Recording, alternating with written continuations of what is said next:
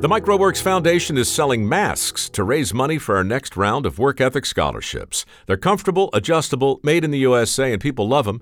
We've got gaiters and traditional masks in many styles and many colors, along with custom masks that say terribly clever things on the front, like, I'm smiling under this thing, and my personal favorite, Safety Third.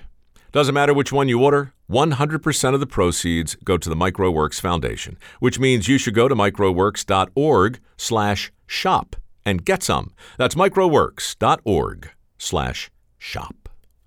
This is the way I heard it.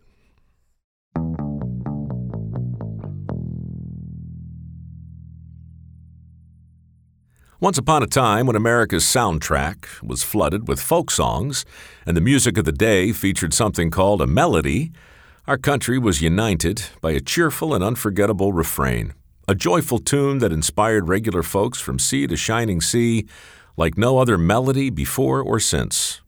The song was called When the World's on Fire, and I'm pretty sure you know the melody by heart. But what about the words? Oh, my loving mother, when the world's on fire, don't you want God's bosom to be your pillow? Dark lyrics for such a happy tune. So one day, a good natured man with a guitar and a smile in his eyes wrote some new words to accompany that melody. And now, that man was engulfed in flames. This time the fault was his. He had set the gas can too near to the campfire, and when it exploded with a gentle woof, the flames had leapt up like a living thing and covered his right sleeve. Seconds later, he was on the ground trying to smother the flames. He finally succeeded, but his ruined arm now hung limply at his side, blistered and useless. He would never pick up a guitar again.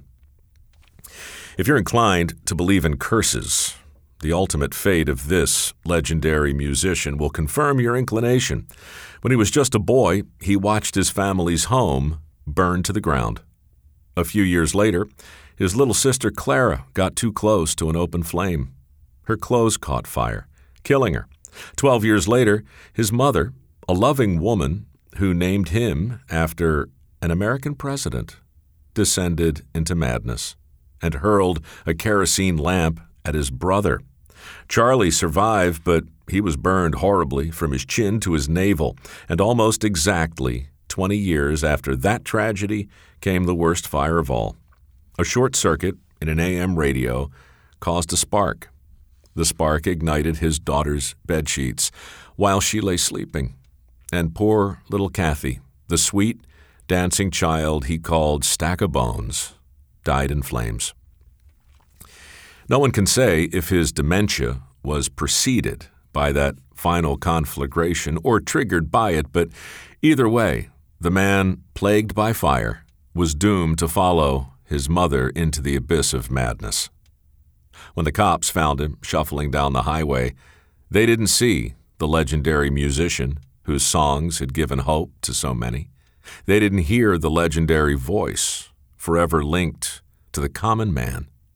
They just saw a 43 year old hobo, lost and dazed, and muttering the very words he had changed all those years ago.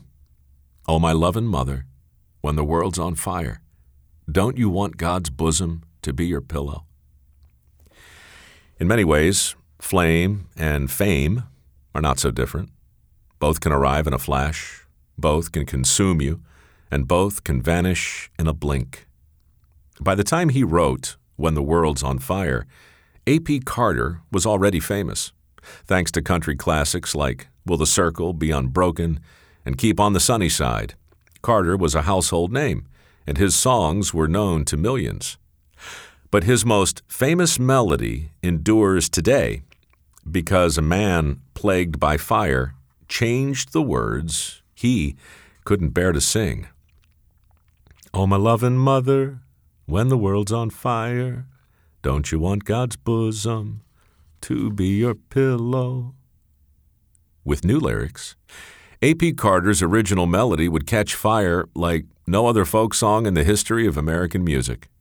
From California to the New York Island, the crowds couldn't get enough, and overnight the entire country was singing along and falling in love with the idea that this land was made for you and me.